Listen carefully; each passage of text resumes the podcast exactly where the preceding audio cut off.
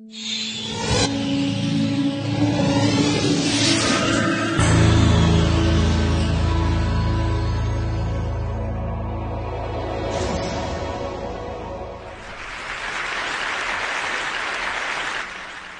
out of two of you women will be impacted by cardiovascular disease in your lifetime. So, this is the leading killer of women. It's a, a, closely held secret for reasons I don't know. In addition to making this personal, so we're going to talk about your relationship with your heart and all women's relationships with their heart, we're going to wax into the politics because the personal, as you know, is political and not enough is being done about this. And as we have watched women conquer breast cancer through the breast cancer campaign, this is what we need to do now with heart. Since 1984, more women die in the US than men. So, where we used to think of heart disease as being a man's problem primarily, which that was never true, but that was kind of how everybody thought in the 1950s and 60s, and it was in all the textbooks. It's certainly what I learned when I was training. If we were to remain sexist, and that was not right, but if we were going to go forward and be sexist, it's actually a woman's disease. So it's a woman's disease now.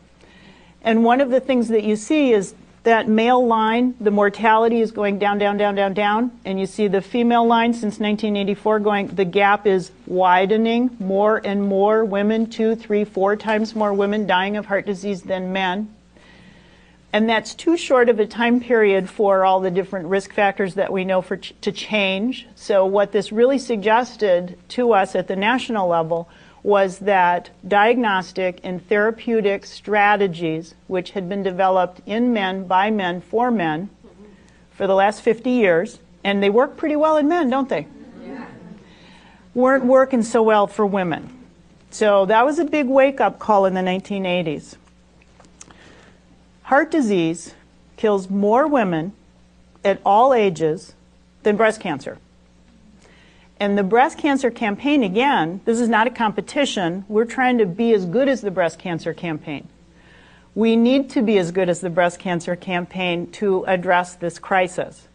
Now, sometimes when people see this, I hear this gasp.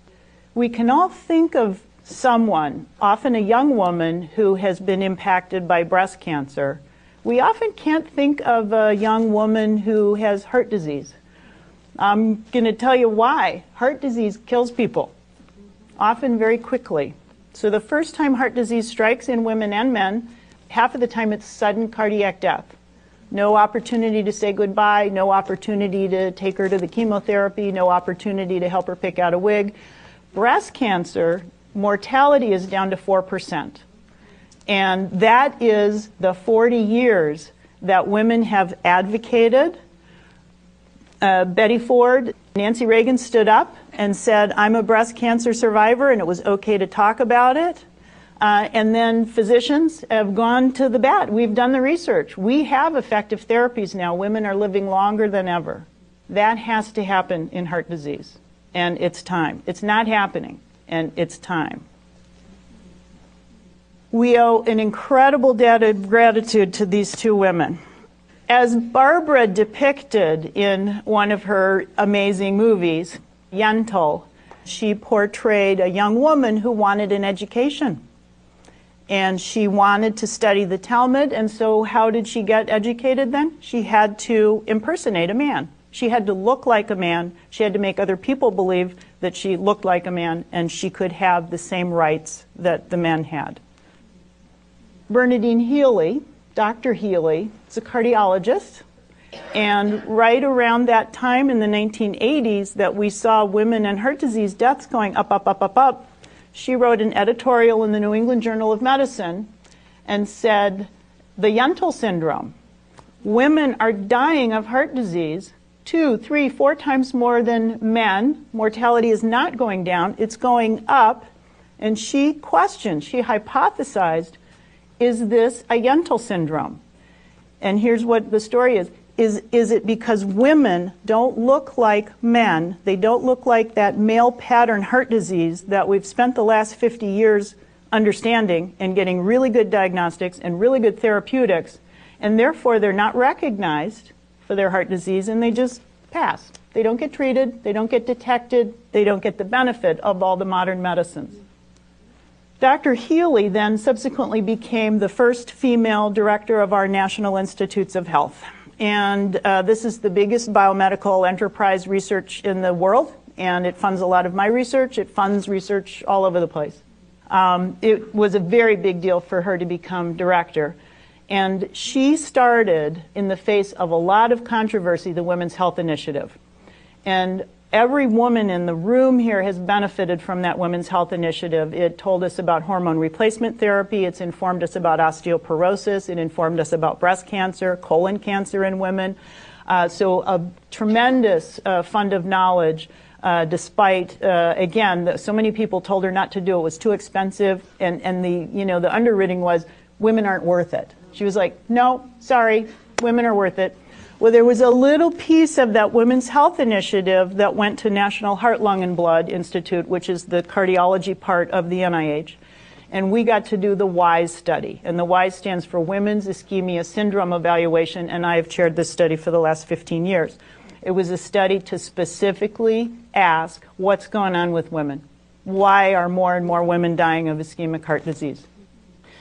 So in the WISE, 15 years ago, we started out and said, well, wow, you know, there's a couple of key observations and we should probably follow up on that. And um, our colleagues uh, in Washington, D.C., had uh, recently published that when women have heart attacks and die, compared to men who have heart attacks and die, and again, this is, you know, millions of people happening all every day, Women in their fatty plaque, and this is uh, their coronary arteries, so the main blood supply going into the heart muscle, women erode, men explode.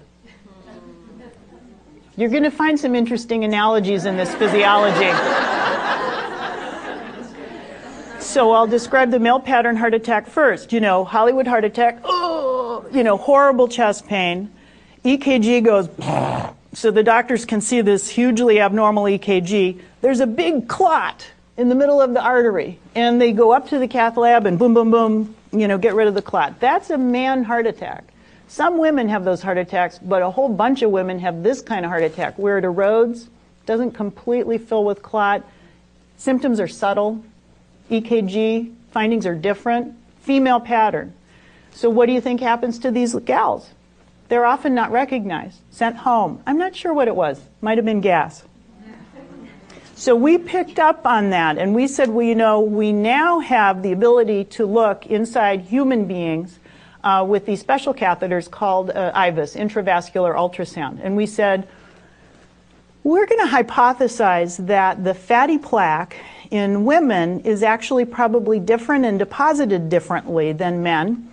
And because of the, the common knowledge of how women and men get fat, when we watch people become obese, where do men get fat? Right here. It's just a focal right there. Where do women get fat? All over. cellulite here, cellulite here. So we said, look, women look like they're pretty good about putting kind of the garbage away, smoothly putting it away. Men just have to dump it in a single area. So we said, let's look at these. Uh, and so the yellow is the fatty plaque. And panel A is a man, and you can see it's lumpy bumpy. He's got a beer belly in his coronary arteries. Panel B is the woman, very smooth. She's just laid it down, nice and tidy. And if, if you did that angiogram, which is the red, you can see the man's disease. So 50 years of honing and crafting these angiograms, we easily recognize male pattern disease it's kind of hard to see that female pattern disease. So that was a, a discovery. Now, what are the implications of that? Well, once again, women get the angiogram and nobody can tell that they have a problem. So we are working now on non-invasive. Again, these are all invasive studies. Ideally, you would love to do all this non-invasively. And again, 50 years of good non-invasive stress testing, we're pretty good at recognizing male pattern disease with stress tests. So this is cardiac magnetic resonance imaging. We're doing this at the Cedars-Sinai Heart Institute in the Women's Heart Center. Um, we uh, selected this for the research. This is not in your community hospital, but we would hope to translate this, and we're about two and a half years into a five year study. This was the only modality that can see the inner lining of the heart. And if you look carefully, you can see that there's a black blush right there. And that is microvascular obstruction. The, the syndrome, the female pattern now is called microvascular coronary dysfunction or obstruction. The second reason we really liked MRI is that there's no radiation. So unlike the CAT scans, X-rays, thalliums, for women uh, who breast is in the way of looking at the heart, every time we order something that has a, even a small amount of radiation, we say, do we really need that test? So we're very excited about MR. You can't go and order it yet, but this is an area of active inquiry where actually studying women is going to advance the field for women and men. What are the downstream consequences then when female pattern heart disease is not recognized? This is a figure from an editorial that I published in the European Heart Journal this last summer. And it was just a, a, a, pictogram to sort of show why more women are dying of heart disease despite these good treatments that we know and we have work. Um, and when the woman has male pattern disease, so she looks like Barbara in the movie, they get treated. And when you have female pattern and you look like a woman, as Barbara does here with her husband, they don't get the treatment. These are our life saving treatments. And those little red boxes are deaths. So that is the consequences, and that is female pattern, and why we think the Yentl syndrome actually is, is explaining a lot of these gaps. There's been wonderful news also about studying women, finally, in heart disease. And one of the cutting edge areas that we're just incredibly excited about is stem cell therapy. If you ask what is the big difference between women and men physiologically, why, why are there women and men? Because women bring new life into the world. That's all stem cells. So we hypothesize that female stem cells might be better at the identifying the injury, doing some cellular repair, or even producing new organs, which is one of the things that we're trying to do with stem cell therapy. These are female and male stem cells. And if you had an injured organ, if you had a heart attack and we wanted to repair that injured area, do you want those robust, plentiful stem cells on the top? Or do you want these guys? That look like they're out to lunch. and some of our investigative teams have demonstrated that female stem cells, and this is in animals, and increasingly we're showing this in humans, that female stem cells, when put even into a male body, do better than male stem cells going into a male body. One of the things that we say about all of this female physiology because again as much as we're talking about women and heart disease women do on average have better longevity than men is that the unfolding the secrets of female physiology and understanding that is going to help men and and women. So this is not a zero sums game in any way. Okay so here's where we started.